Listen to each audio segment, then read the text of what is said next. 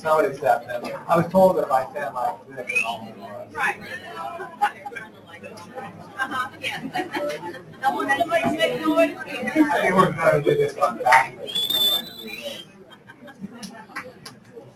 All right, so we're gonna finish talking about uh, the ANSA, and then you're going to, uh, to apply it to uh, the Jake vignette. And then the final thing you're gonna do is, uh, is do Marcus as a test. So, um, all right, so we were left off at the end of the mental health needs, which leaves us at the, um, risk behaviors. So, uh, you'll notice in the risk behaviors that some of the time frames shift around a little bit. So it's a thirty-day rating period, you're talking about the last thirty days unless otherwise specified. The otherwise specified gets a little different on, uh, these items, uh, so it's different across different items because different risk behaviors have different kind of trajectories. Suicide comes and goes rather rapidly sometimes. Uh, psychoaggression, not so much. So, uh, so you notice the time change frame. So the time time change frames change. Sorry. All right. So uh, suicide risk is trying to kill yourself, and there is no evidence. History or suspicion is a one. Recent is a two. Acute is a three. So that- That's the last 24 hours. Ideation is 10. Uh, that's the kind of person who's thinking either a hospital-like level of care or uh, something intended to make sure they don't. Self-injurious behavior is the second item that has a little bit of why. This is, uh, some people call this non-suicidal self-injury. I'm not going to use a technical term for it, but this is uh, injuring yourself purposefully. It's a self-regulatory uh, behavior. Right? So the way it, it works is that, um, you know, I'm not anxious, right? I, I'm third born, I ain't third. So if I were to cut myself, it would hurt. Now your body is pretty cool. It doesn't want you to be at three on pain. It wants you to be at two.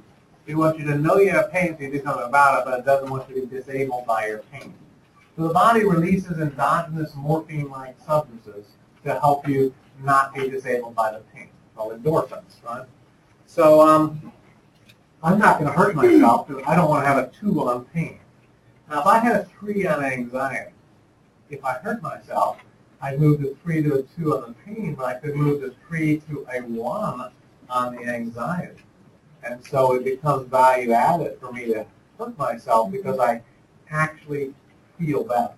And so if you talk to people who self-injure, they'll tell you, well, I feel better when I do, and they're telling you the truth. Because what they're doing is they're causing a release of endogenous, mor- endogenous morphine-like substances.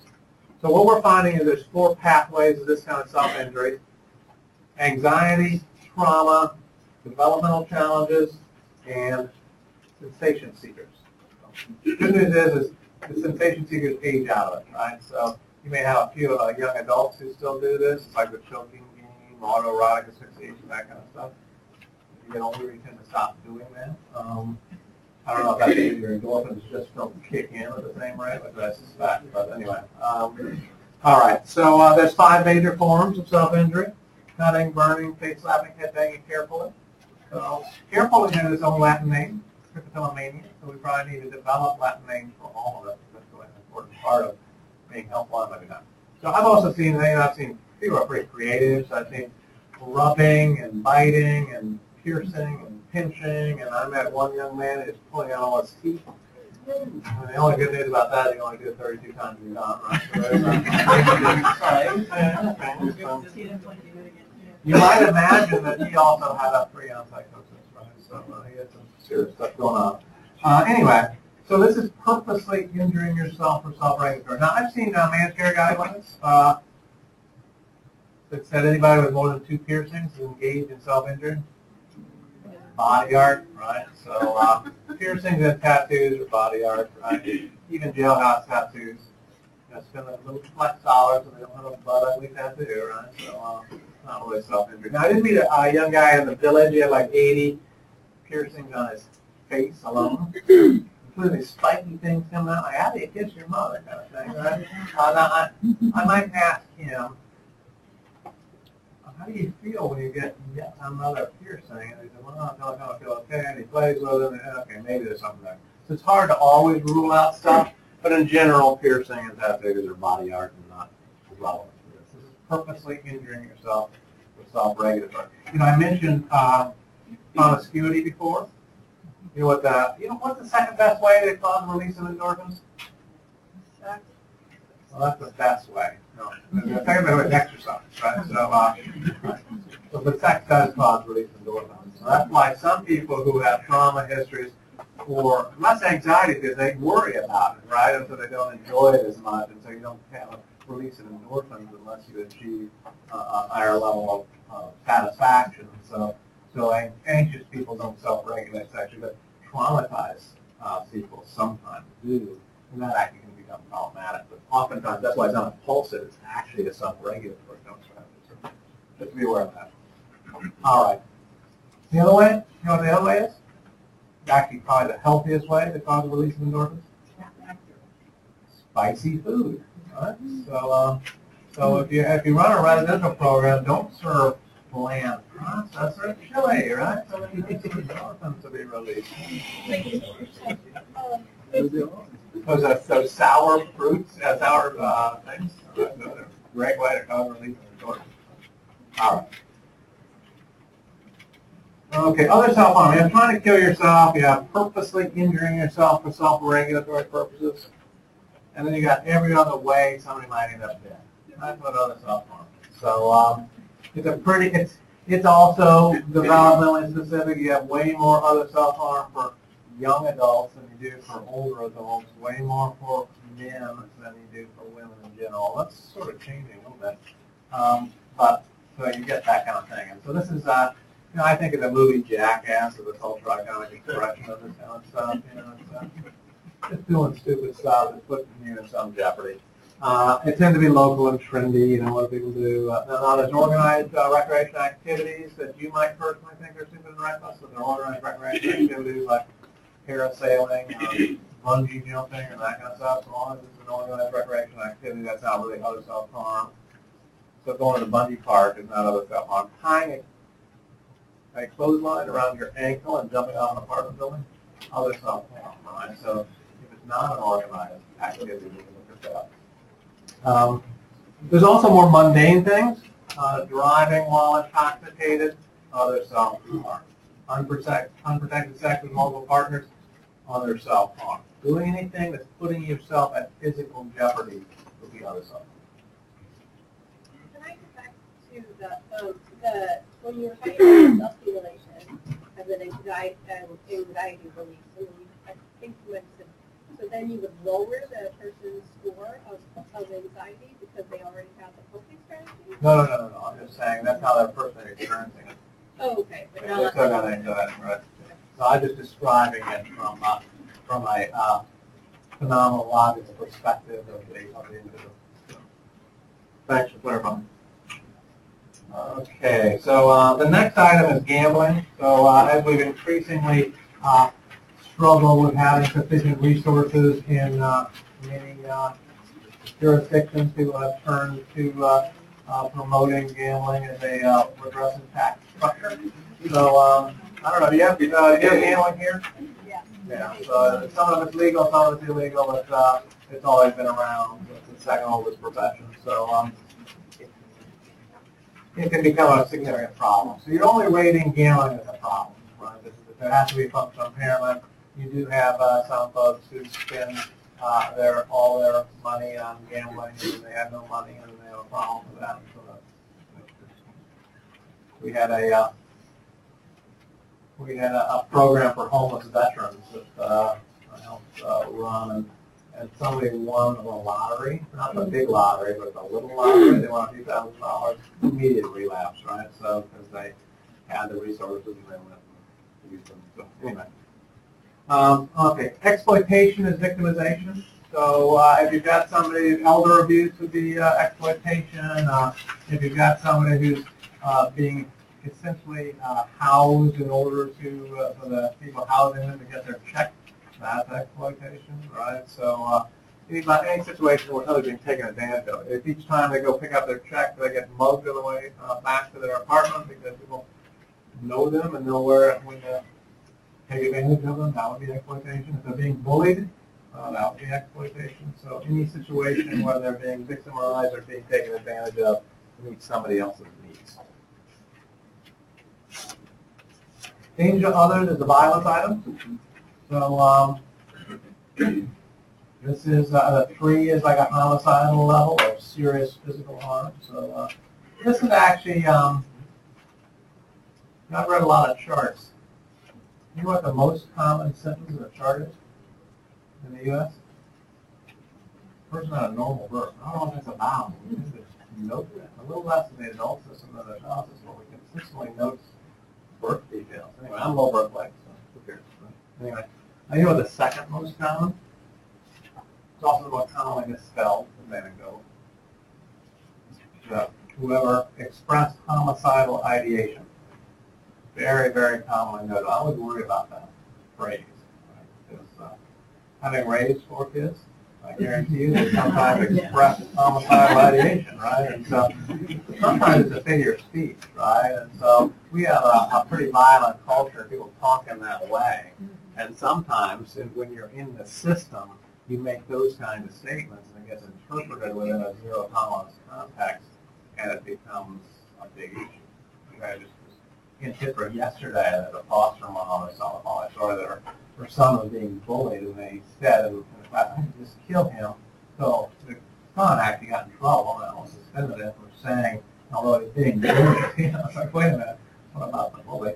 Right, but because he said I could just kill him, figure of speech, he didn't mm-hmm. intend to kill him, right, it was a figure of speech. Sometimes people, you know, overreact to that. You know, violence is a really important issue, so you want to make sure you don't trivialize it by talking about figures of speech. You want to make sure you're addressing it when it happens. Um, I I decided that part of the problem was that uh, we have so much violence in our language that I decided that my personal, uh, small, tiny little contribution I could make to that was to eliminate all violence from my language. So that was my New Year's resolution in 2011, but I failed. I couldn't do it. I'm still saying stuff like shoot an email, you know, that kind of stuff. So I decided, so I decided to, renew the, the uh, attempt, for 2012, I'm going to do it for sure, so I'm locked and loaded and ready to go. Eliminate violence. All right.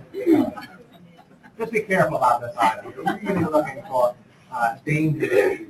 We have it in our database, red law. It's what we want for red law. I think the language in our database is. Right. So just be careful with figures of speech. Uh, sexual aggression is the use of force, the threat of force, or the use of a power differential of force on one attacker or another. So the use of force, violent rape, and sexual aggression, the threat of force. I will kill you if you tell anybody what we just did. Uh, sexual aggression, a power differential, an age difference, a size difference, an IQ difference, uh, uh, power differential in terms of authority in a particular setting, a babysitting kind of relationship, any of that kind of stuff. That's all um, sexual aggression. But what that means is that anything else is not. So this is a particular issue for uh, uh, adults with developmental challenges who do sexually inappropriate things, but they're not really aggressive. And they get labeled as sexual aggression, and it's not really sexual aggression. It's issues of sexuality, but it's not sexual aggression. So just be careful. It's those things. We're talking about the perpetration of sexual violence on another. And then criminal behavior, this is the mental health definition. This is things for which you can go to prison. So, um, whether or not there are findings of guilt doesn't matter. This is what you know about, not whether there's findings of guilt. So the legal functioning is the justice definition. This is the mental health definition. All right. Any questions about the risk behaviors? Usually the easiest section to, to learn because we're very, very, very comfortable with assessing risk. Usually a standard part of documentation. Usually the strength of the hardest because that's where we're less comfortable. All right, the very last section is entirely optional, and it's there only because there are a subset, it's usually a relatively small subset, but there's a subset of adults who do have somebody who helps take care of them. And when they have somebody who helps take care of them, understanding the needs of that caregiver sometimes is an important part of approaching an effective plan for that person. So uh, that's what this is about. Like I, for instance, I uh, I worked with back for years now. Uh, a uh, a woman, she's about 45. She had agoraphobia. She's very, very, very anxious. She had a history of significant trauma. Actually, we didn't know at the start, but it got revealed over the course of treatment. Uh, but she had, she was agoraphobic. She lived with her mother, who also was, had agoraphobia. And the interesting thing is their dog also had agoraphobia, right? So the all three of them, I mean, the dog would get outside of this freak and uh, lose its, uh, its bowels and then have to go right back in and never actually went for a walk. Right? So anyway, but we knew we were successful in treatment when they could take the dog for a walk, right? Right? So it's a whole night walk. Anyway. Yeah. Um, so that had implications, right? Her mom's anxiety it was really important to understand in terms of you're not going to really be successful in this in her anxiety unless you can address the anxiety that was pulsing through the entire household, right? So, so anyway, so that would be where physical behavior was, or the physical problem. You can have uh, adults with developmental challenges who do really well because they're with their parents, and when their parents start behaving. And one of the big, big challenges is what happens when those parents become too old to take care of their children, right? That's a big challenge, that a physical challenge, where it becomes the physical status of the parent who loves their child enormously, just simply no longer can physically do the things that are necessary to take care of them. Uh, involvement is, uh, you notice this section is called uh, strengths and needs, and that's because some of the zeros are actually strengths. This zero is a strength. So a zero on involvement is an advocate. That's somebody who knows uh, the person that they're care, caregiving, uh, will uh, advocate for them, will get in the face of provider and say, this is what I want you to do. Not always the most pleasant people to work with, but what, how we like all caregivers to be able to be. You know, know what, the, what your person, your caregiver needs and make sure that you get it. A one is a willing participant. You tell me what to do and I'll do it. Those are the easiest to work with because they just follow your guide and lead. But that's not optimal. We want people to understand the advocate themselves. Uh, uh, two is you do, do whatever you want, but Johnny would leave me out of it. So uh, take care of uh, this person, but it's not my problem, it's his problem, and so uh, I don't want to really be engaged, you know. And three is I'm not really wanting to be the caregiver anymore. You know, get them out of here. I can't do this anymore. Knowledge is the item that's most at risk of uh, cultural sensitivity. So uh, human nature to say what I know, what you know. If you don't know what I know, you've got a knowledge problem. That introduces all our biases. So um,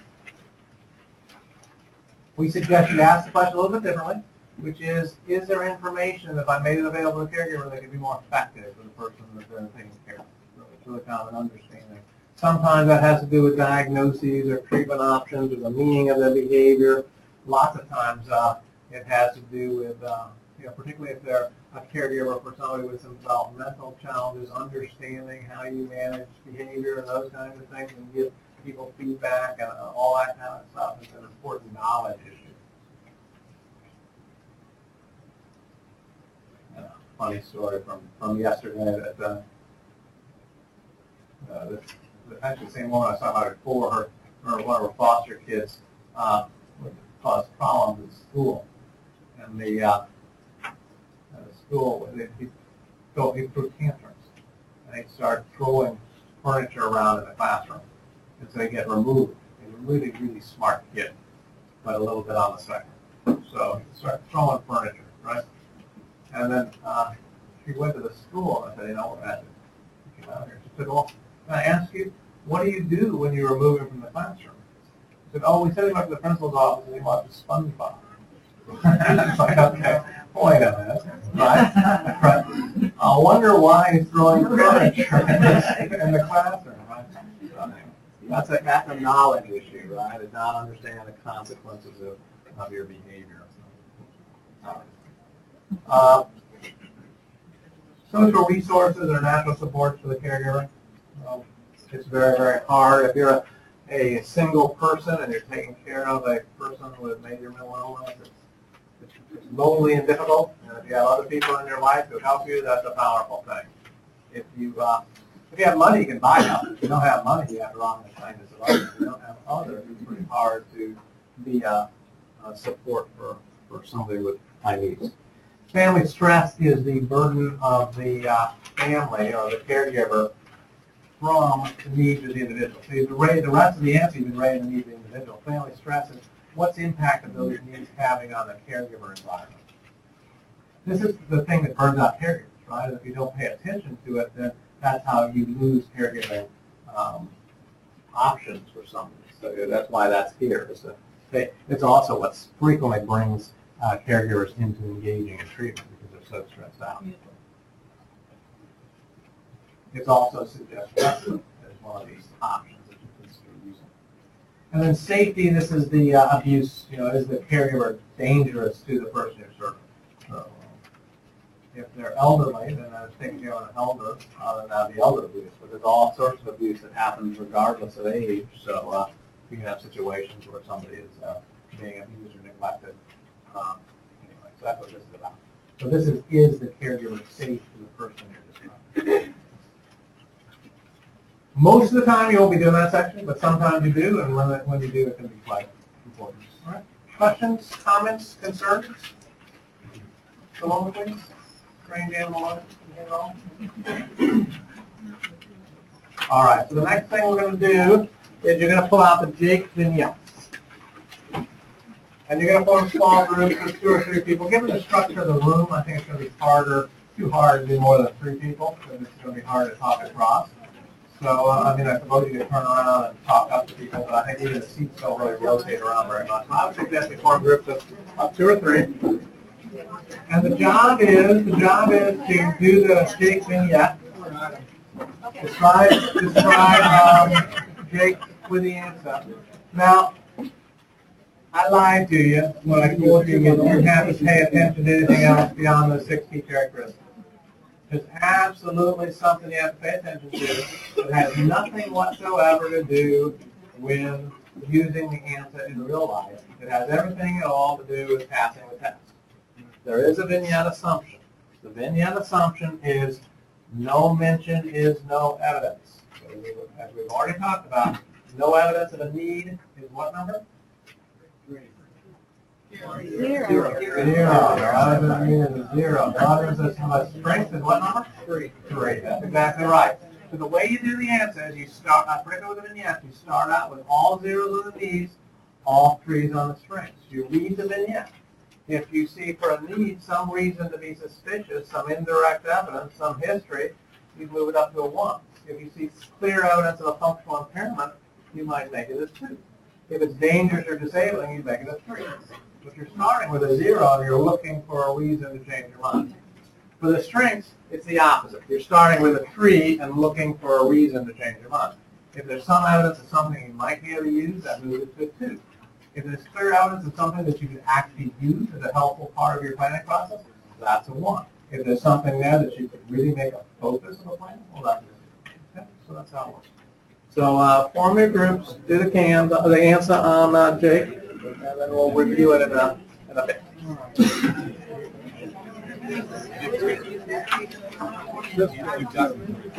I'm sorry? Uh, We'll do that after we do Jake. You, oh, yeah. You, use this form to do Jake. This is what the form you use. to do Jake. Okay. I would recommend that each person in the group do one of these forms, when we review it, it's easier. We'll get to that. We'll get to that after we do this. That's one of your options for scoring.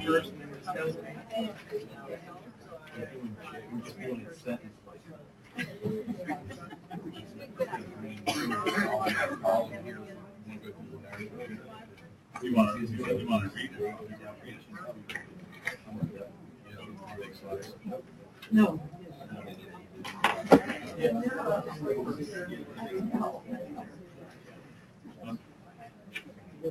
He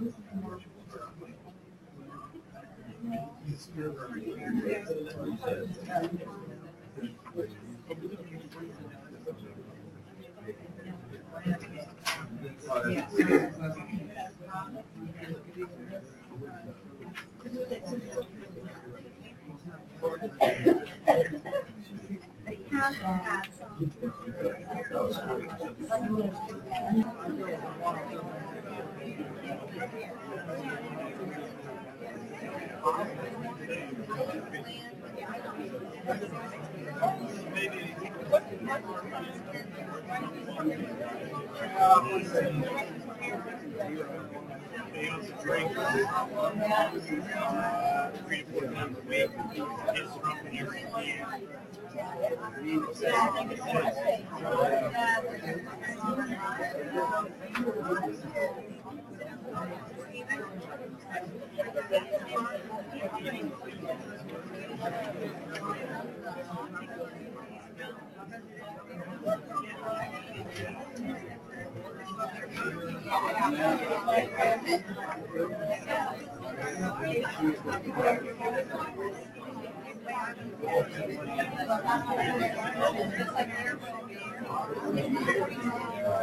three to four times a week.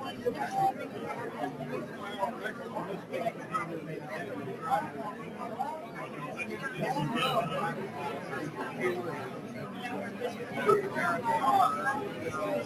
every year. Reading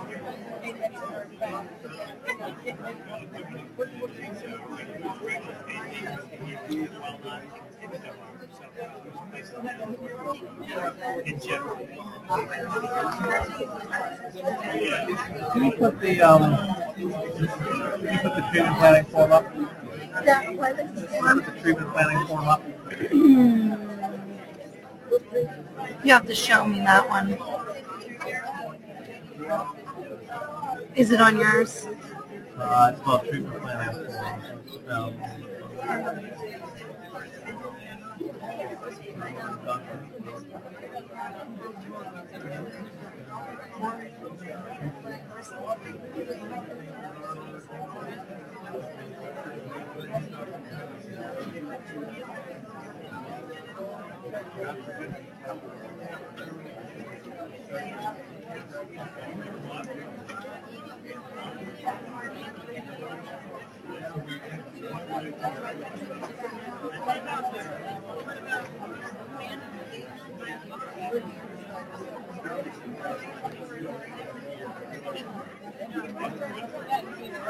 One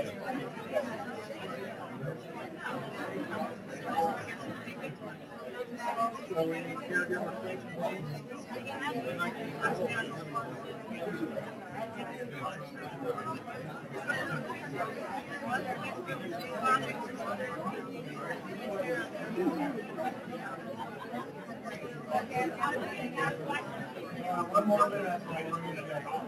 Now,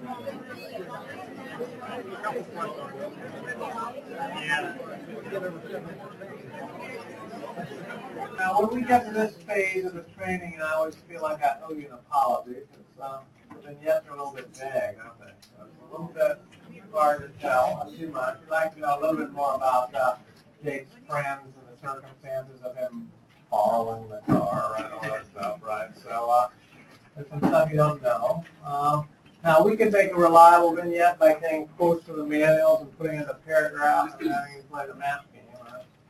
So the end's a thinking tool, so you want the train to be congruent with that. Uh, we can bring in a whole case record, you can spend a day reading through it, figuring out what to read, what not to read. Too much time. Jake was unavailable.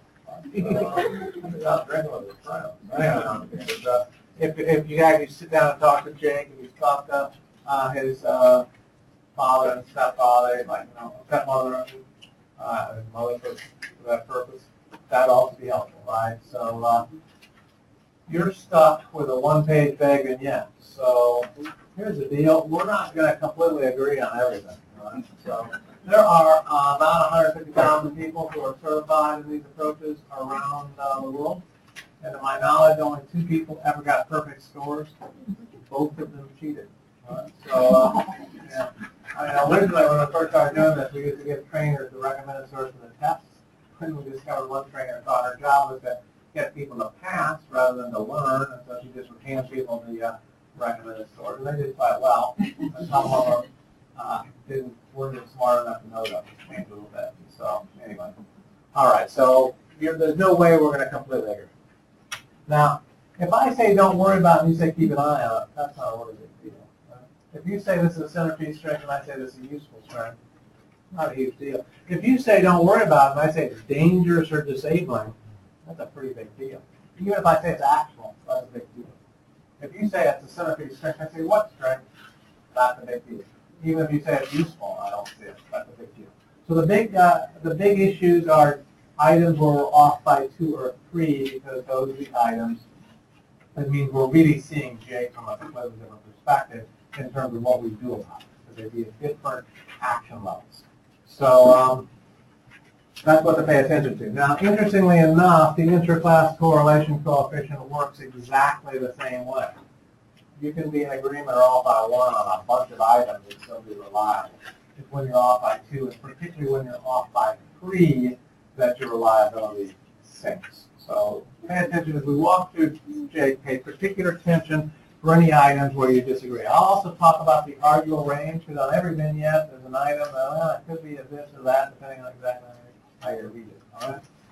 Now, if you were to characterize Jake just briefly, I mean, I think you'd probably say, well, here's a young man who's depressed with some substance use issues, who's gotten himself involved in criminal behavior resulting in involvement in the legal system, and he's got some pretty significant family problems. So that's reasonable? That's pretty, okay. So the, the answer should reflect that story, right? So you should always be able to see somebody's story when you look at people. So uh, is is Jake healthy? Yeah, so the physical medical is zero, there's nothing I know that says not healthy. Would you intervene in the family system? Absolutely, you got some stuff going on. Uh, is it disabling? Probably not. Is it actual? Absolutely. So the right one's going back to two. I wouldn't argue with it too much with a actually, but it's, it's at least a two. If you were in fact intervene in the family system. A three is more like domestic violence. Now there's some, there is some stuff around the uh, talking to each other as parents and the worst thing, but uh, there's a lot of parents out there who uh, are raising uh, kids with uh, divorced parents, and uh, a lot of them think um, ex-mate is crazy. Right? A lot of them do, right? I know action television, I know both sides, and uh, neither of them are crazy, but they don't think they're crazy, the other's crazy. Anyway, so it is what it is. Uh, employment, now Jake is unemployed. Uh, he has been employed, but not uh, well employed. So here you're talking a two, three debate. I would make him a three, but I would argue much with a two. It's a good two. It's a nice, yeah, right. He's at the work age, right? So the right one goes to two. I, I might be comfortable with a three and make it a priority, but again, that's Well, we, I, I would ask about that because like he, he is only nineteen years old, it's not like he's twenty-five or thirty. And he's got some employment and at his age, it wouldn't be unusual for someone his age to have some employment history and maybe not be working right now. But if they're not working and they're employment age and not going to school, you want to be working, so that guarantees at least a six. If they're not. About to what, not about to what, right? So don't develop large rationalizations for the presence of something, say, are they working or not? If they're not working, you want them to work, that would be a target. That's how this works. This is where it gets tricky, right? Because it's, you, you would think around those kinds of issues as you work with somebody. In this model, this is just deciding whether it's a background need or a treatment target need or an anticipated outcome. It's not deciding whether or not it's a need. Uh, and we'll talk about that when we talk about this. All right. Social function, I think social function is hard. I mean, there's not a lot in the vignette about, you know, he has some friends, so at least he has some social function stuff. His friends is where he got in trouble, his friends are drinking buddies, but again, like, you know, it's hard to know whether he has social functioning issues or not. He definitely has family relationship issues, but whether he has social functioning issues So there's enough in there to make you worried, but there's not really any direct evidence of, of a, of a need for the recommended score of the one. Um, I could see an argument for, yeah, I can see if you take a pure vignette assumption, you'd say nothing going on, but you do have the one thing that's going on is him going, is he got in trouble when he's doing something with his friends, and that's what, what make you a little bit worried. Well, my, that's what, that's why this is a hard item for this vignette, right? Right. I can see an argument for that too. So you can see an argument for a zero, take a pure vignette assumption. You can see an argument for a two, and probably if you knew Jake, he probably would in fact be a two. Yeah, It's hard not to read into the vignette. That's the hard part. Uh, recreational functioning, uh, it sounds like his primary recreation is playing music late at night at the house. So, so you don't have a lot going on here. Uh, the question would be, would you develop a recreational plan for Jake? I would probably say yes. Would you consider riding around in a car drinking with his buddies recreation? Uh, probably not. So, because that's not one you'd recommend, right? But you would- But that's what would add into the rating on this. Right. Raising You rating. would probably want to have an alternative strategy for recreation than that, because that's not a great recreational strategy, right? So the recommended score for Jake is actually a two. Here,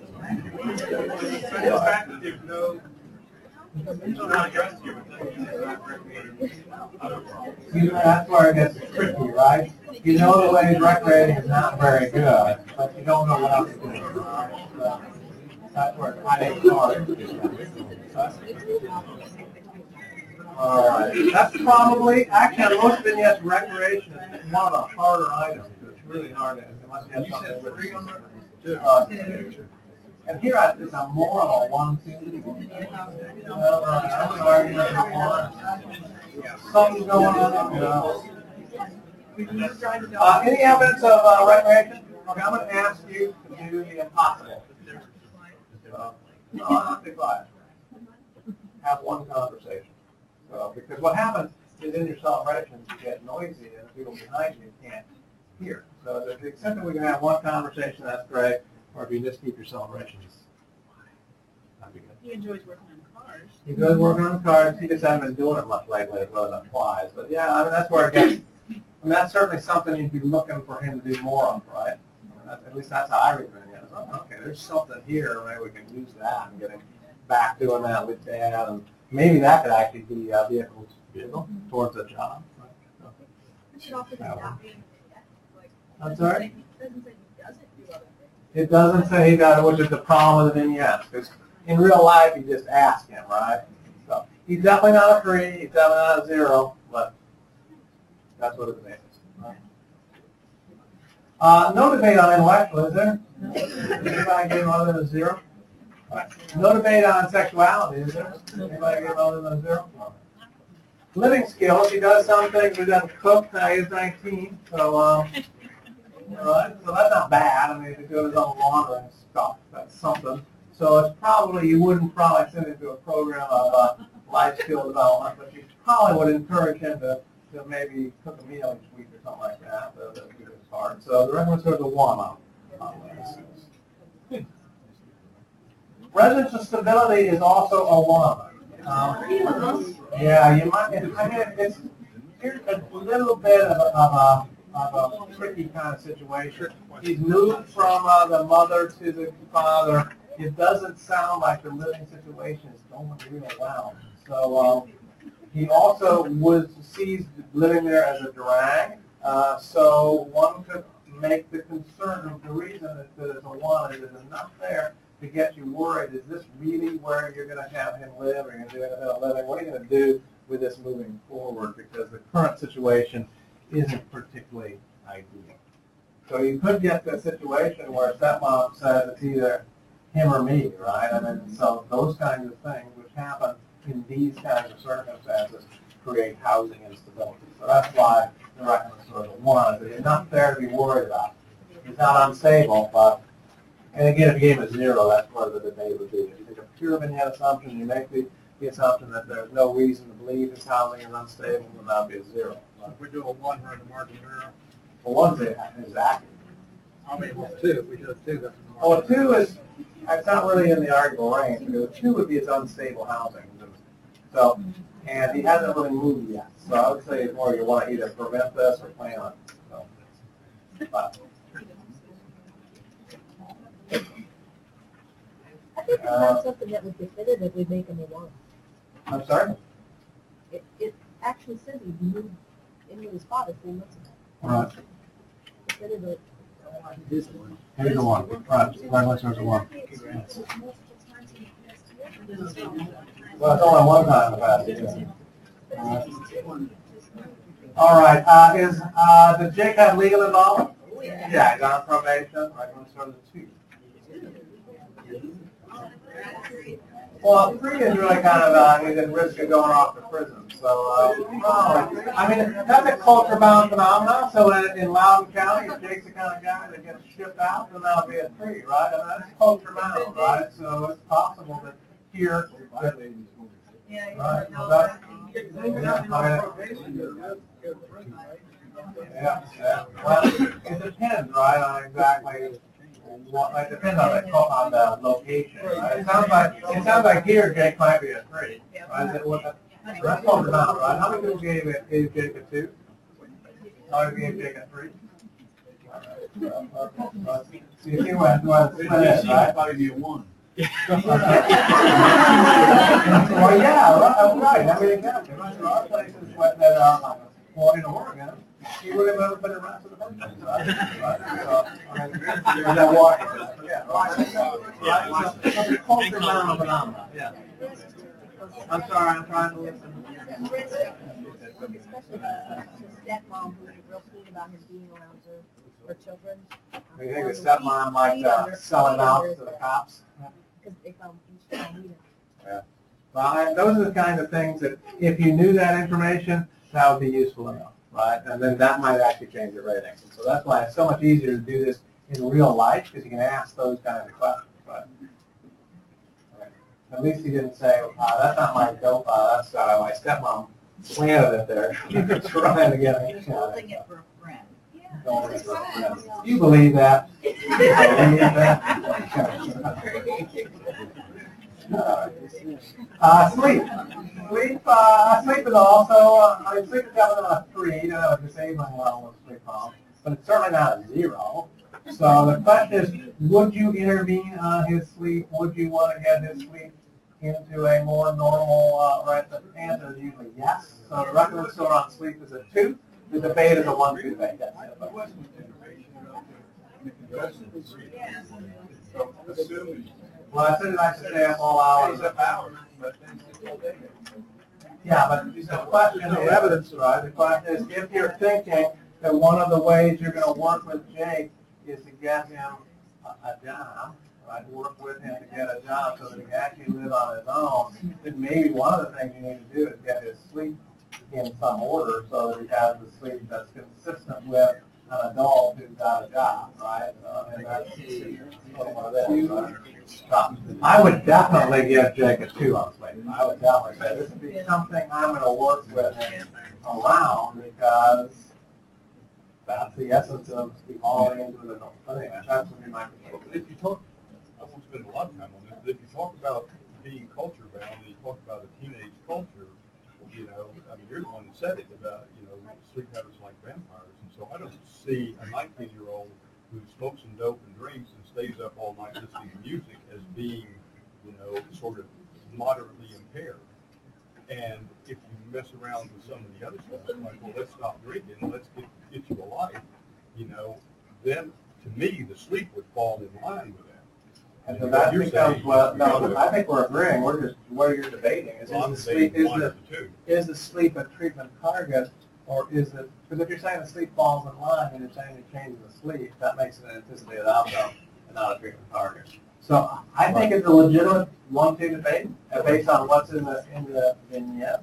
The way I read the vignette, I would definitely want to try and make sure, because I, you uh, know, you want to make sure. And what you'd love to know, the thing you'd like to know is what are the implications, is he sleeping all day? Mm-hmm. Does he want a night job? I mean, that would be fine, I mean, we could do that, right? If that's the case, then you have a different thing, you don't have to make much changes.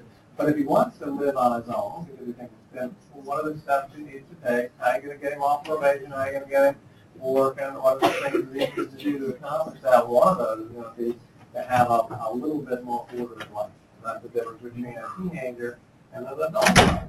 The other thing, I just went back, I, that's how I was was the, uh, the anchor stipulates a full night's, Right. which is. Yeah, and a full, uh, the problem with full night, the concept is it's both developmental and, uh, and individual. So a full night's sleep means something different for different I people. mean, he says he stayed up all night playing games, so he's not getting a full. Right, so that's, and that's the kind of concept of these, right? So, that's why I was ready to do. All right, but in that debate, that's basically good. So, uh, self-care, any evidence that he can't groom or toilet or any of that stuff? Uh, All right, how about transportation? All right, I mean, what you don't know is did the parent take away his access to his car, does that have some meaning to that? No, you know. So I give it zero, if you it a one, give it that, okay. it's. So, in terms of what's actionable, according to the recommended scores on Jake, is family, employment, recreation, legal, and sleep. Right? And all, of, most of those are, are a little bit arguable, but the ones that are not arguable from an actual level is family, employment, and legal. All three of those are by, are absolutely actual. The debate is more two, three. You pretty close? Were you always in the actual range, or are there items where you're off by two or three? Mm-hmm. Voila. All right. So strengths. So Dick has some strengths, right? He doesn't really have any centerpiece strengths, though, does he? And he has some areas where you probably would be thinking about strength development. you? So, uh, what are his strengths? Now, in terms of the recommended scores, the ones that are clearly strengths are his family and his sense of himself and his future. He wants to get off probation. So he has some optimism. That's useful. But he does have some positive family relationship with his father and. The ones that are possible are social connectedness, depending on the meaning of who his friends are and so forth, and what that all is about, and talents and interests, his interests and focus. And then the rest of them are not useful strengths. They might be identified. So let's walk, I'm gonna walk through them each individually, one at a time, I'll just summarize. Okay, so family strengths represent sort of one. But he, he does have a positive relationship with his father, he has a history with his mother, he doesn't have a positive relationship with his, uh, with his stepmother, you don't know anything about his, uh, siblings, but you do have a father, so. It's a little unclear whether they have a centerpiece. I mean, he does, he has been allowed to live with both parents under the different circumstances, so maybe it's not clear. In, in general, not always in general, if you're stuck with a tween, is If tweener were a word, if you find yourself with a tweener, the recommendation is around towards no evidence, so down on knees, up on strengths, not always the case. You, the way it works is you use the action levels first. That, those, you know, you use anchor definitions, they make sense, you use the action levels, and then if you're still stuck, you do round no evidence. And that's actually evidence-based. Because as I mentioned before, uh, the evidence is what we do is effective for people who need it, and it's not effective for people who don't. So you don't want to intervene until it's clear people need it, right? You don't want to use the strength until it's clear that there. All right, so family strength's clear there. Social connectedness is a one-two debate, right? It does have some friends, but you don't know a whole lot about them except that they're drinking buddies. So that's more of the identified rather than the useful. You want to know more about them before it's a useful social. Because if you're only socially connected because you all use drugs and, and alcohol together, it's a different kind of social connectedness, right? And it's something that identifies at least the ability to affiliate, but it's not a positive one. Two would be the, would, would be the recommended score. Uh, for optimism, the recommended score is a one. He does in fact want to uh, get off of it. That's a positive. Right? It's not as, as positive as one like right? But it's positive, right? You know, probation, getting a is a good thing. Is he involved in education? No, so he's a three, right? So. Uh, does he have any job history? Yes. Yes, enough to identify, but probably not something that you actually can use, right? His resume is probably not something that helps him get a job. At least he has some job experiences that will help him understand it, so that's a two. Identify, but not even to build it. Talents and interests, it's a real one-two debate. It depends a lot about exactly what it means to be an installer, go to work on the cars, so that could easily be a one. Um, Or you could say, well, I don't know enough on whether I can actually use this or not. The recommend sort of a one, I could, I wouldn't argue much of a one or a two, that's where the debate is. That with music. Maybe, right? Sure, that'll make it at least a two. Spiritual religious is a three, there's nothing in it in yet. right? Community connection, he's in a community, but to your knowledge, is not really necessarily connected except possibly through this group of friends, and you don't know whether that's a positive connection or not, so the recommend sort of a two. You know what community you want to connect into, but it's a little, it's a little bit rural, Michelle. I have a question about that. It said cultural connection, cultural aspects of life. To my mind, that's not having a friend, having a. Yeah, well, people in a community could be part of the culture of that community, right? If you want to say people are culture. Yeah, right.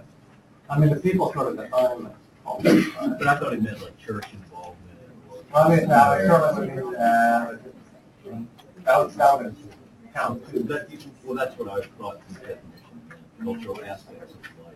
Yeah, it it would also mean people, it's all the institutions of a community. So one of the institutions of the community are the people of that community. Probation. I don't, I don't know, is that an institution? The Yeah, people- absolutely. They're, and they are an institution just because they're physically confined within the community. Exactly. Uh, let me, let me give you an example.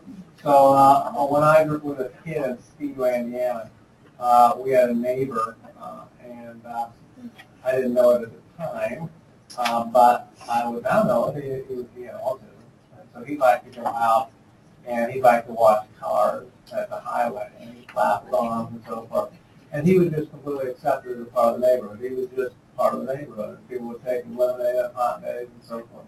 I'm absolutely certain that helped his parents keep him at home way better than if he'd been picked on or bullied or so forth. The fact that he was accepted and treated as just another neighbor mm-hmm. is really valuable.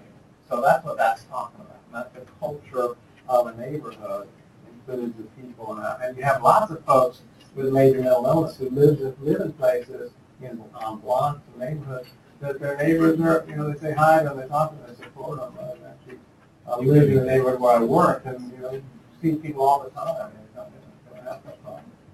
Yeah, so I guess my conclusion with that would be, when we were going through the items, um, I thought it was clarified that community connections referred to general organized institutions, whereas natural supports referred to like social and, and, and human connection.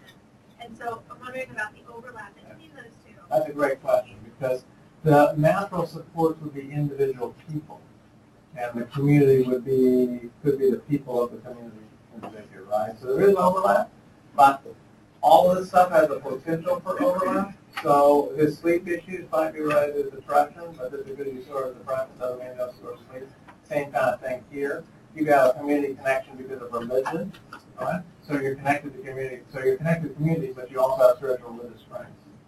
If you're connected to the community because you have people, then you have community connections and you have that. So that's how it works. They're not mutually exclusive.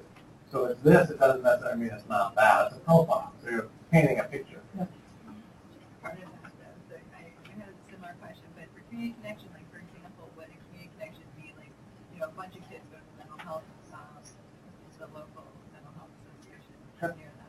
So for him, like, he's got that, he's got this probation world as well, which often kind of is a community, you know, is a connection with a lot of kids that are in probation. Would Sure. that be? Could be true, absolutely. Right, I mean, it's a little bit tricky in probation because again, these are sprints, right? So, uh, so it, uh, you know, people who are encouraging you to do anti-social things or similar things, that's not so much a natural support or a community connection, right? So gang banging isn't really a, a community connection in that same sense, right? So, so it sort of depends, but yeah, absolutely. If- you have a, a young person uh, or an old person who goes to the, uh, elder center and hangs out with bunch of old folks and drinks coffee, that's a community connection. That's a meaningful uh, connection to the community. The probation and. Could be, I mean, it depends on the circumstance, right? I know a lot of people with major mental illness that hang out, a lot of other people with major mental illness and find a lot of support from that, right? So, What uh, would the probation be seen as a support? well, that's where you have, the probation officer is not a natural support. The Probation officer is a paid Yeah, uh, we- you know, that's all part of the, that's a paid carrier, that's part of the, of the system, right? So just because you're in the same neighborhood as your probation office isn't community connection, right? But just because you're in the same neighborhood as your clinic is not a community connection. If you're in the same neighborhood as your clinic, and it allows you to uh, connect with other people who go to the same clinic and you have connections with people with others, that's a community connection. right?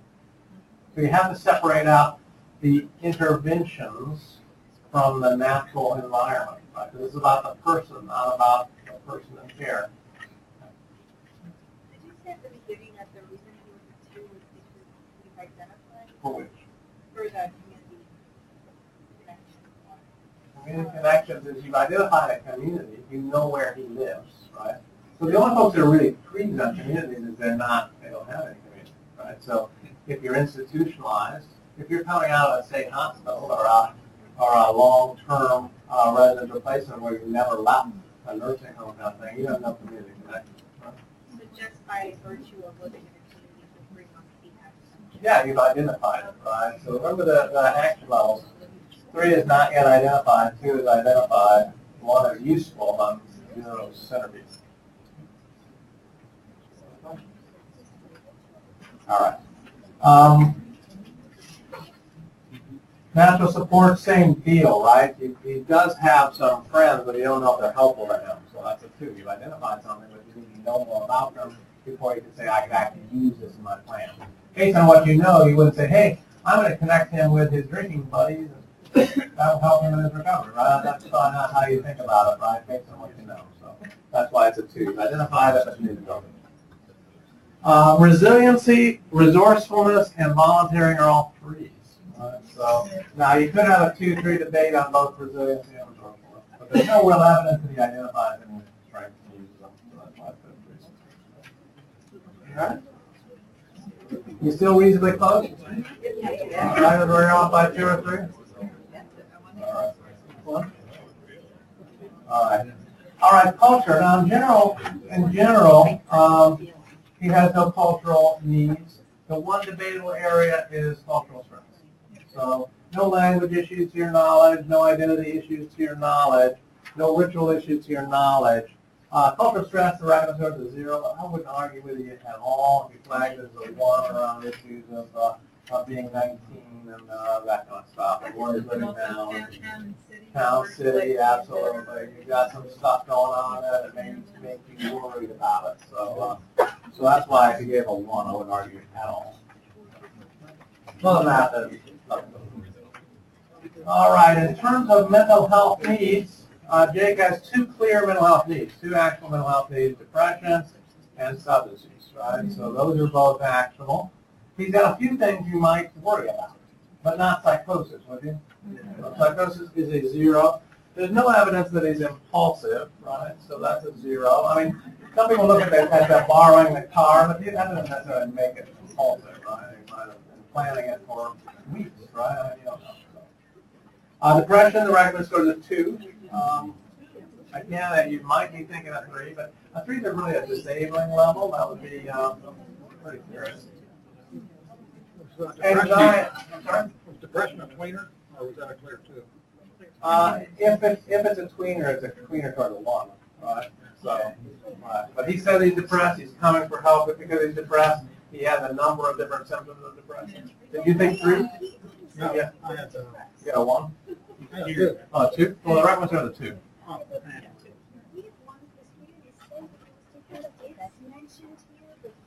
Here, Yeah, right, sure. If you gave him, did you give him a one? Yeah, that's where the debate would lie, right? It's a little bit tough to tell from the vignette whether you did initiate treatment. Yeah, well, that's where it's challenging, right? You know that he can't, if he presented at the clinic because of depression and substance, you know that, but you don't know where that comes from, but you know that's information. You know that he's got a number of different characteristics, symptoms like presentations that are consistent with depression. That's why most people say it rises to the level, yeah, okay, based on what I know here, I would probably look into initiating treatment for depression, but again, that's where the debate lies. It's certainly not a three, it's not a zero, so, but it's a one or two. Uh, anxiety, there's nothing in there about him being uh, worried about anything. He may want to be worried about that. Who would have friends? No, that wouldn't be a bad idea. I'll do it, I'll go with weed, whatever. But the zero. Yeah, Maybe. So right now it's a zero. Uh, interpersonal problems, I think this is tough. Um, I probably personally would give him a zero, the regular score is actually a one. So, um, so that's where the debate. You know, he, he clearly doesn't a clear, and he's also a bit young to have a personality disorder, right? But there is some stuff that sounds a little bit, um. Uh, antisocial, the same deal, the score is a one. Now there, I probably, I'm more on board with that, I mean, with the, uh, uh, borrowing a car stuff and, uh, somewhat criminal behavior. Adjustment to trauma, I think is fairly difficult. Um, the recommend score is actually a zero. Um, was just no, yeah, right, yeah, right, I mean, so he does have these things around, uh, the family stuff that could well be, but is there a tie-in between and so forth? That's what is sort of the missing piece. I wouldn't argue much with a one. I think I might actually be prone to giving, uh, giving, uh, Jake a one, but, uh, the vignette assumption is that this has not been pulled together and so. In real life, you'd be asking, you know, is his depression and drinking, is it congruent with the, these moves and the conflict between his parents and trying to understand a link there? So if there is, then that would be to trauma. Uh, anger control, well, you know he argues with his stepmom, but you don't know what, what, how severe that is and so forth. So the recommended score is a zero, again, it's a zero-one debate, so. Uh, substance use is a three, uh, there's a two-three debate. Yeah, yeah, it says here he's abused. I'm sorry? Yeah, he's abused. It says his dependence. Yeah, right. So uh, the, the big question is not is the uh, implications of his use and him getting arrested and those kinds of stuff. Yeah, well, again, if it's a two-three debate, we're not very worried about it because you're saying you're going to initiate treatment of substance. Uh. Yeah, no, like I said before, yeah, don't worry about the test. If you're in the arguable range, you're gonna, you're gonna do great on the test, right? If you gave a zero on substance abuse, you'd be at risk of not passing the test, right? That's how the test works, right? So, uh, if you gave a two and, uh, regular says a three, or you gave a three and regular says a two, don't worry about it, you'll pass the test. It's impossible to know that level of detail with the test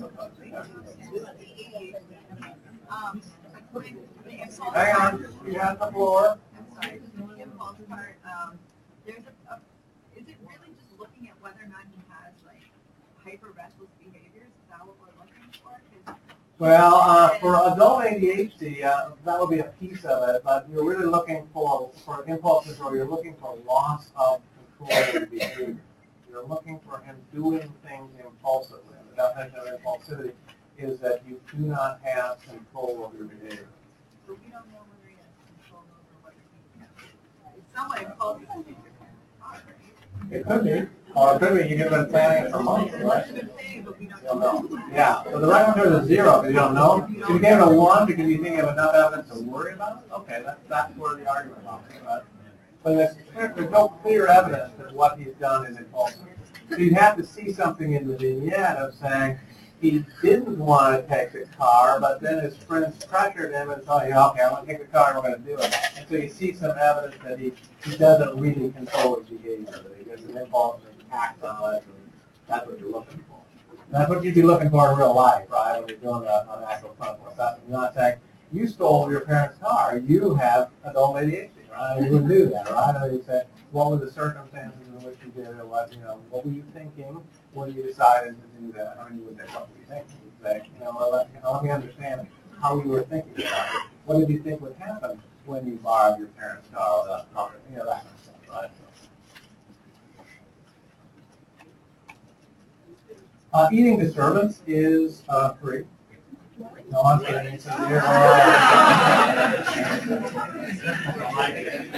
I shouldn't that. That's me, not I All right, now, now Jake is a fairly, uh, low-risk guy in general, right? So, um, The uh, only items where he's not a zero would be on the self-harm, because you're worried about that drinking and driving business, and criminal behavior, because he is in fact has engaged in criminal behavior, and actually he's continued to engage in criminal behavior after his arrest. So, uh, those are both twos, um, although the other self-harm, uh, would, it might be a one. So, so, okay, I'll go through it one at a time. Suicide risk, is Jake suicidal? No, that's a zero. And is he uh, engaged in uh, purposely injuring himself or self-regulation? So the self-injurious behavior is a zero. Is he reckless? Yeah, Probably. I mean, the drinking and driving would We don't have any evidence that he took the car and drove under the. Right. He took the car and right. So if you gave him a one because he's not, the question is, how did he get the car back, right? And so there's all sorts of issues here. But if he stole the car to go drink with his friends so he could be the designated driver, then he's a zero, right? Yeah, right? So, um, you don't really know, right? You have enough to worry, and most people would say, ah, we don't want you're doing there, right? You know, that's not a good idea. Um, Uh, but he's not gambling, is he? Zero. He's not being exploited, is he? Although he might say. No. Is he dangerous to others?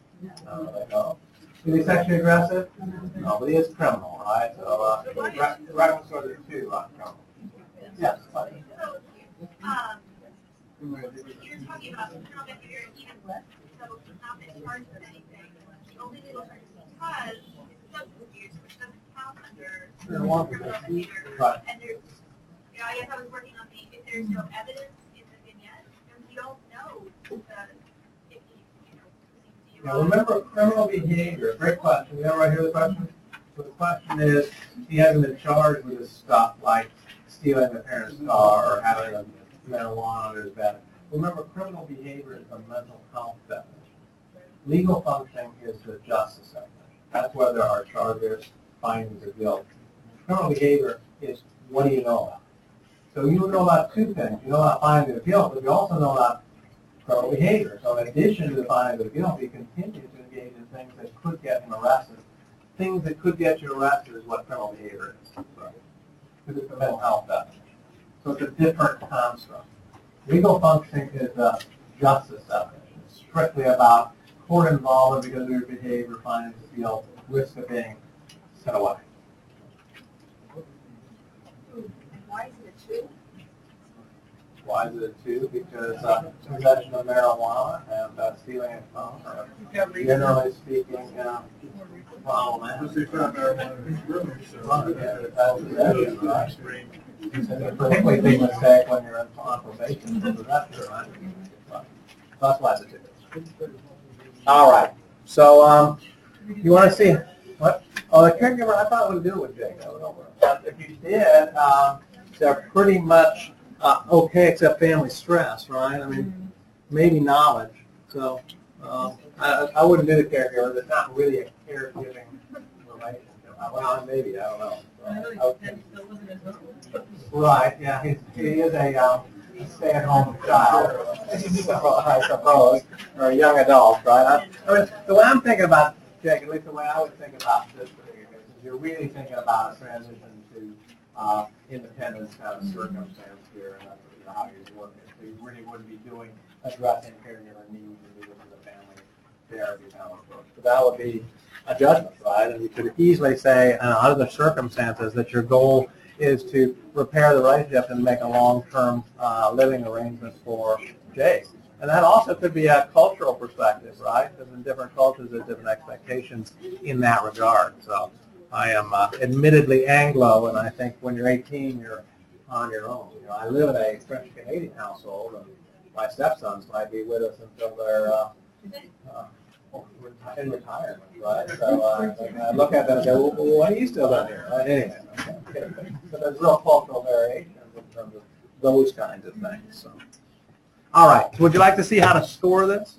Because you don't score it in a traditional sense. You score it by creating uh, treatment plans based on the actual needs. I mean, you can score it, and you can use that, but that's for aggregates. For individuals, because, I mean, okay, if you get a 10, what does that mean? Who knows? It doesn't mean anything, right? So for individuals, scores don't mean much.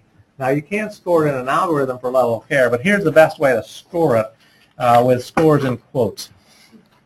So the concept here of this is that in order to develop a plan, in order to pick an interventions, you have to have a theory of why, right? So the ANSA is about the what, but a treatment plan is actually addressing a theory of why. And you have three choices, at least, in terms of how you do a theory of why.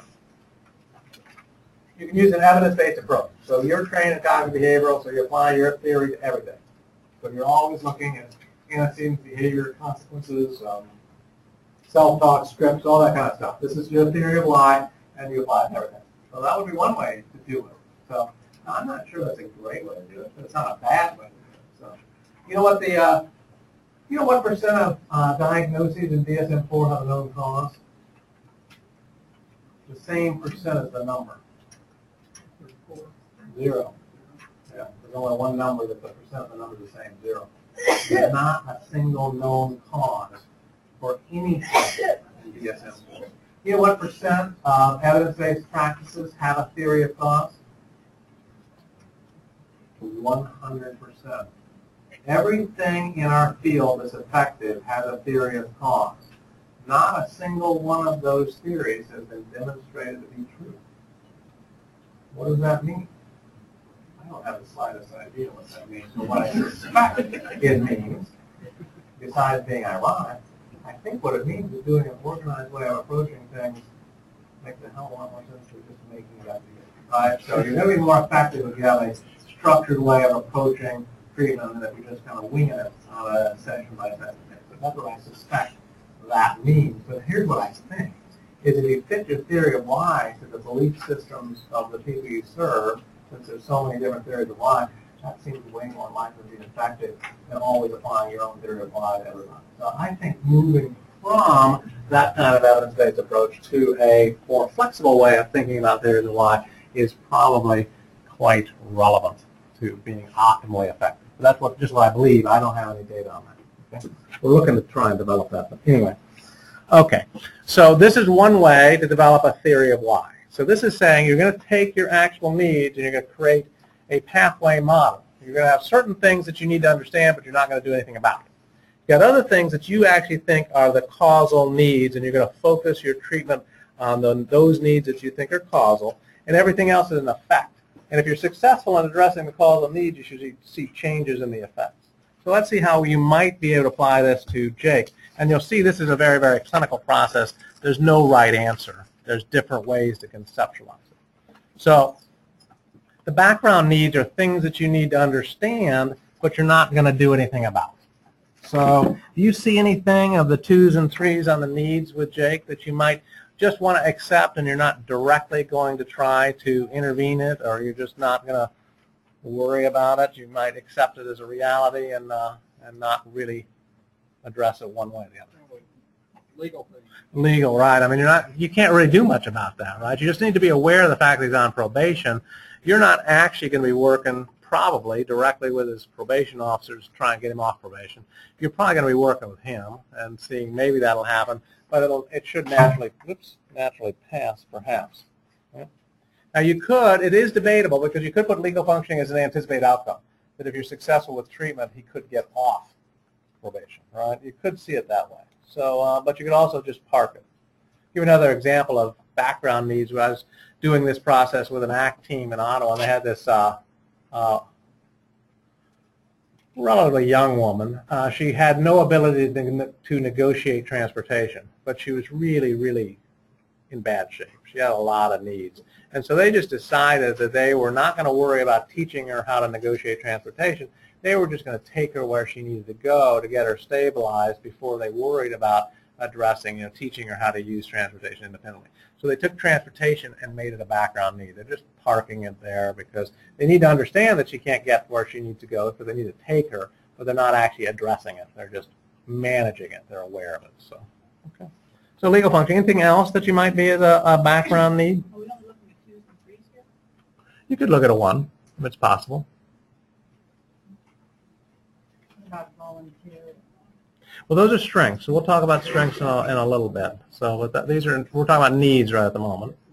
I'm not sure I see anything else in this particular situation as a um, as a, uh, as a background need. Now, what do you think you need to treat? What's the focus of your treatment? Okay, so you're thinking of family therapy. See, I would have picked a different route personally. I would have picked depression as the, as the treatment focus, right? And then I would think that if I'm successful treating Jake's depression, his substance comes in line and his family function comes in line. But you could have a completely different theory and say, I'm going to treat the family functioning issues, and I think if I do that, the depression comes in line and the substance abuse comes in line, right? I mean, this is how this works. You're creating your theory. So let's go with, with that first theory advanced. So family functioning is a treatment target. Anything else is a treatment target? Substance, okay.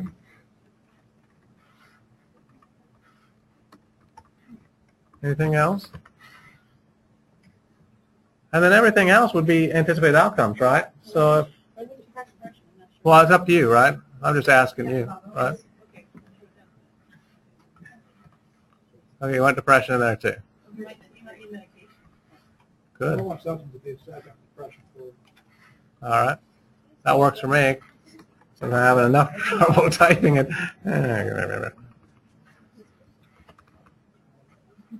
I live in a, uh, at uh, the University of Ottawa is a bilingual university. Do you know what that means? Do you know what bilingual means in Canada? It's a code word. Here's, here's what you should know. There's people in Canada who are Anglophone. There's people in Canada who are Francophone. People in, in Canada who are Anglophone speak one language. They speak English. People in Canada who are Francophone speak two languages. They speak French and English. So bilingual means French-Canadian. So I live in a French-Canadian academic environment. My keyboard is in French, and so it's always confusing for me to use a different keyboard. Okay, anyway, so I apologize for my poor typing. All righty. Uh, so that would mean then that, uh, see, employment would be another thing that you might think about parking, right? Right, because in this model, you're saying if I deal with the family functioning issues, uh, if I deal with the depression and the substance abuse, I'll get him to work, right? You could also say, I want to deal with all these things, and then I'm going to deal later with his employment. So that would be parking employment as a background need. You're saying, I need to remember this, but I'm not going to address it right now. So these are where your choices lie, right? This gives you your theory of how you uh, think that uh, Jake's uh, needs fit together. So in this current model, as we're talking about it, um, what else is here? Um, sleep. No, I'm just saying you could do it a different way. I just put it in a way that you, you've been talking about it, right? Because if you didn't identify as a background need and you didn't identify as a treatment target, it becomes an anticipated outcome, which is what you think is going to happen. So what that means is since you identified three things as treatment targets, the family functioning issues, the substance use, and the uh, depression, that would mean that everything else. And so I'm just going through to find anything else here. So criminal behavior would also be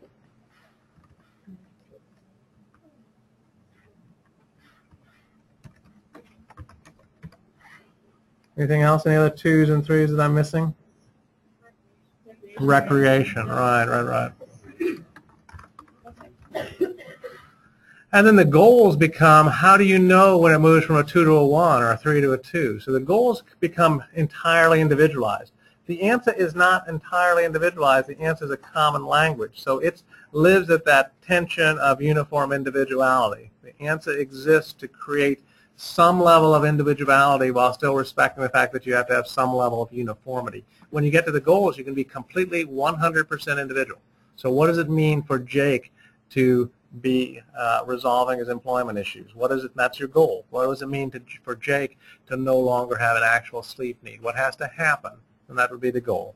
What has to happen for him not to be a, a two on criminal behavior? So that would be stop holding marijuana, stop stealing your parent, your parent's car, right?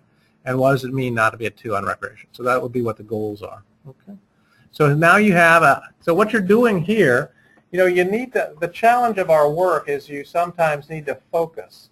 Sometimes in our effort to focus, we actually choose to simplify. Simplification is a bad idea if you're working with complex cases.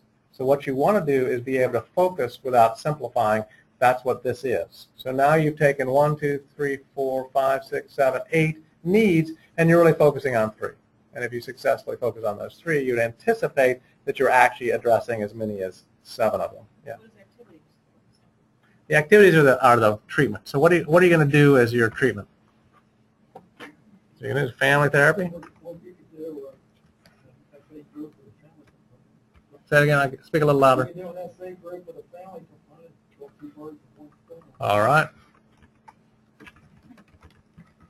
So always do that, but don't kill the bird. I'm kidding. See, that's violence. One more example of violence. What else would you do? Assess for medication. Assess for medication. Ah, okay.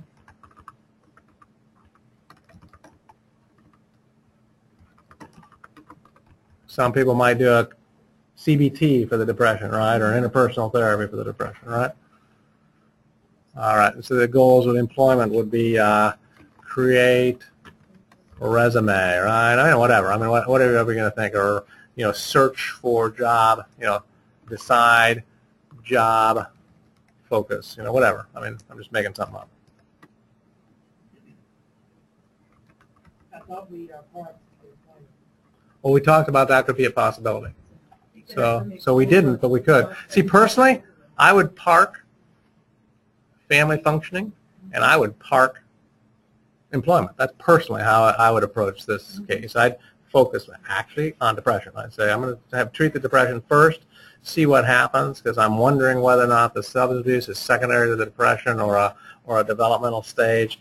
I don't think I'm going to be able to solve the complex family functioning issues here for Jake, and he's at the cusp. I'm not really thinking of him as long-term living in this household. I think the solution for him is moving out of the household. So that's how I would approach it, right? But you can approach it, as you can see, in a whole bunch of different ways, right? And so there's no right or wrong answer. What you do is after three months of trying it the first way you develop it, if it works, great. If it didn't work, change it, right? To, re, restructure it, to move things that you parked into treatment targets or park things that you're not having success with or change an anticipated outcome to that. So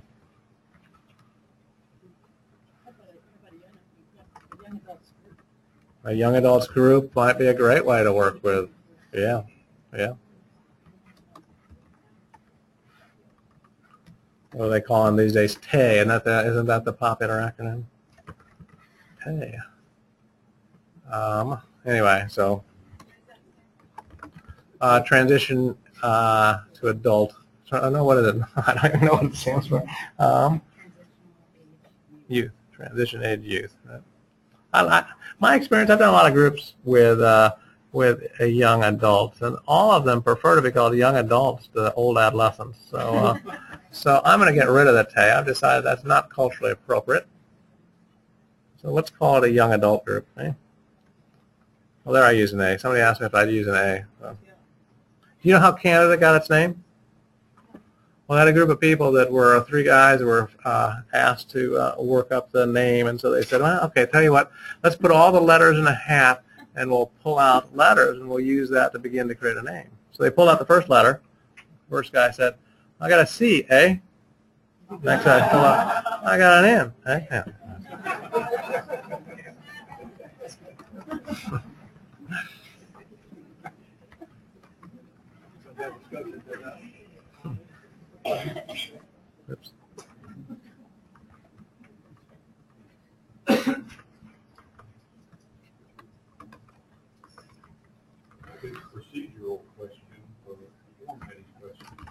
Yes. Are you supposed to have, are all the supposed to be connected and all two? So in other words, you have a, tre- a targeted treatment need, an activity, an outcome, and a goal, Well, all that's related. No, not, not necessarily. You could have one activity that covers three needs, right? So, but you should be able to cover, you should be able to link each of the needs to an activity. But you could act, you could link one activity to multiple needs.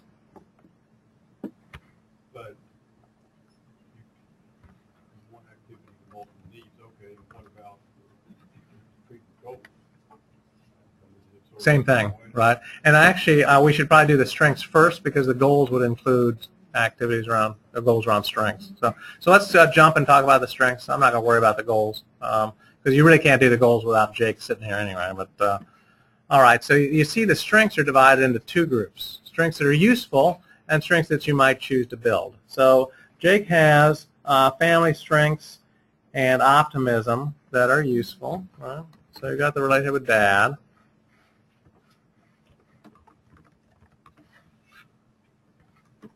And you may or may not have the interest in the cars, right?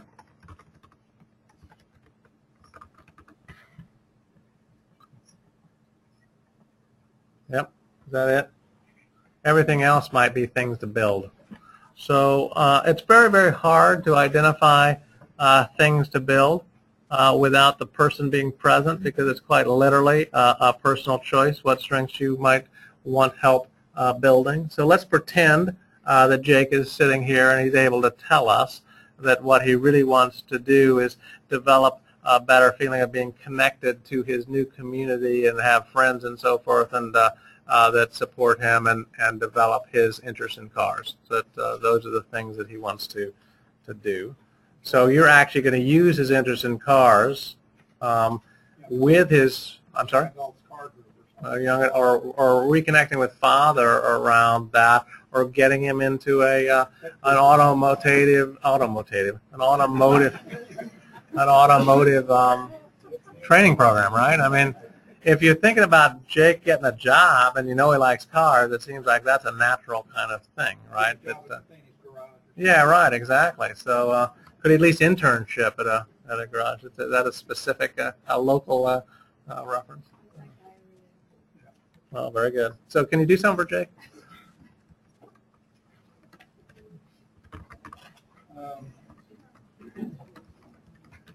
So that would suggest actually then an educational strength to build. If you could get a vocational education, right? So you get him into a, a, uh program which if he's if he likes cars and he has a little bit of background, you might be able to convince him to uh, to get some involvement in uh, a training program, right? So. All right. Here I'd say more time with dad. That you know, I think that's really what you'd be doing as an activity. And if you made it around cars, that's great. But uh, more time with dad.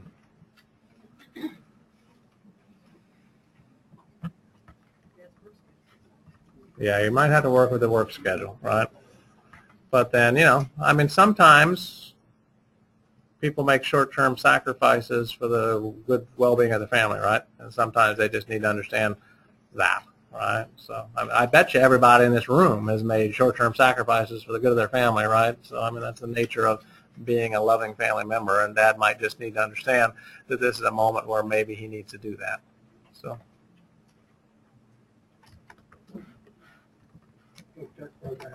Tech tech program, there we go. I was looking for the word. All right. So again, you see, you can take everything that's on the, on the ANSA and you can put it into this thing. It makes it focus, but you don't lose any information at all, really. And if, you choose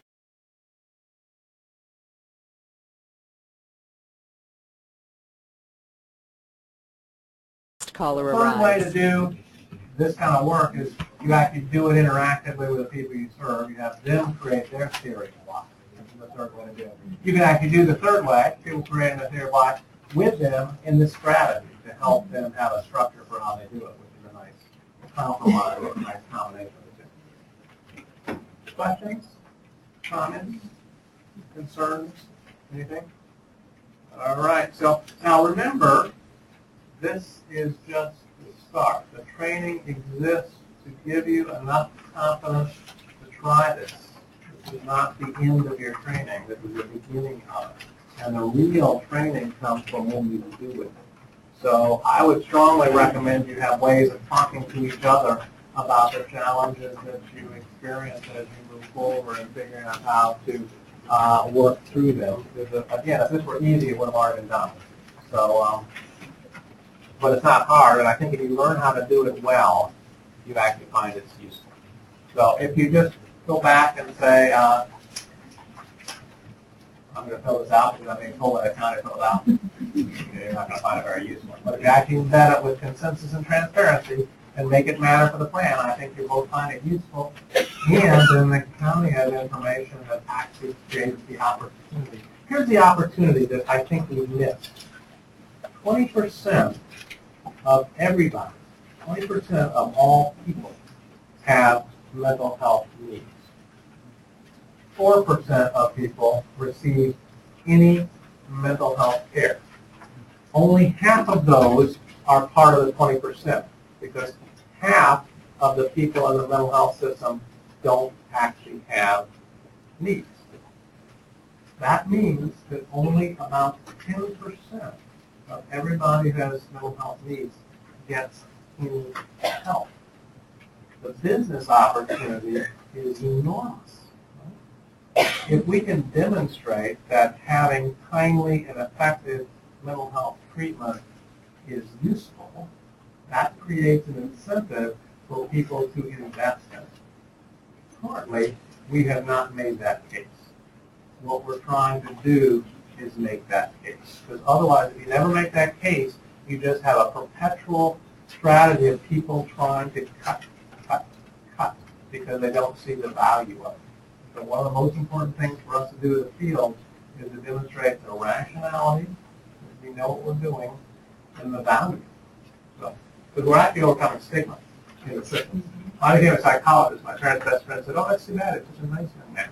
that's the nature of what we deal with now. It's way better than it used to be.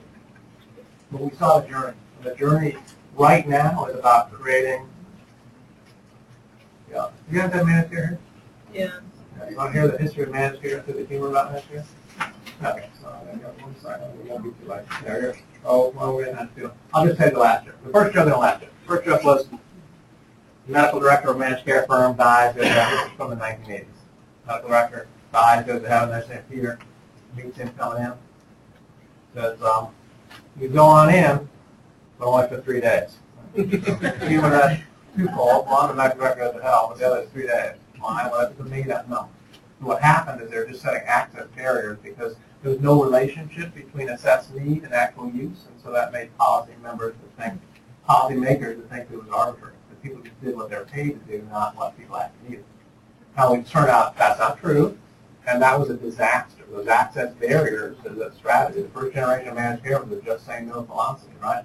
That was a disaster with all the population. People in the public sector with serious mental illness are among the most valuable, uh, most vulnerable, and preventing them from accessing care is an exceedingly bad idea. right?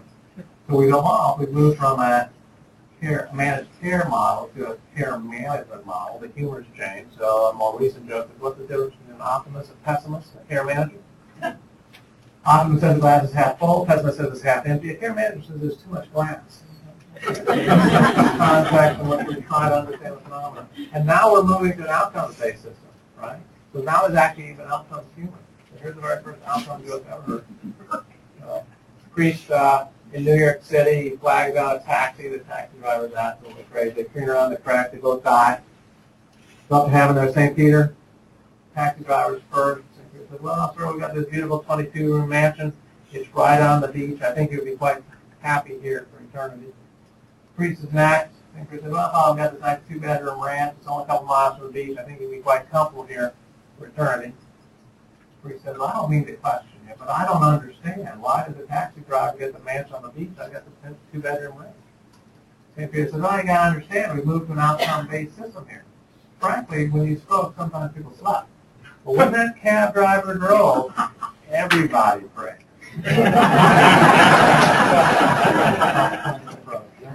Okay, so you have one last thing to do, which is the Marcus vignette. So do Marcus, put your name, your agency, your email address on it, give it to me. Well, when you're live, how do you? So you're gonna do the Marcus vignette, just the front page. Page, and that's all you're gonna do. And you're gonna put it in with your name, your agency, your email address on the form. We'll calculate, yeah, on the form, just the front page, this is stuff we talked about. Uh, and you will, uh, give that to me, we will run your reliability, we'll send you an email of congratulations in, uh, probably about ninety percent of the cases. And that, uh, uh, less common, ten percent of the cases, five percent where you don't quite achieve point seven, we'll give you feedback on a new vignette. And all you have to do is do the new vignette. I think almost everybody will reply. So, your name, please write your name so that we can read it. So, um, because we'll give you a certificate. Suitable for training. I'm sorry? Yeah, anywhere, anywhere you can put it, doesn't matter where. Just the way we'll find it, somewhere on the form. So you're doing Marcus. This is a solo project. Keep your eyes on your own page. feet on the floor. If you want to give it to me, I'd like to read the number too. No, I just need to answer it. Yeah.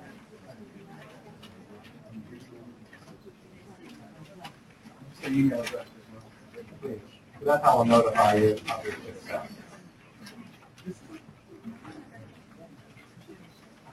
All right.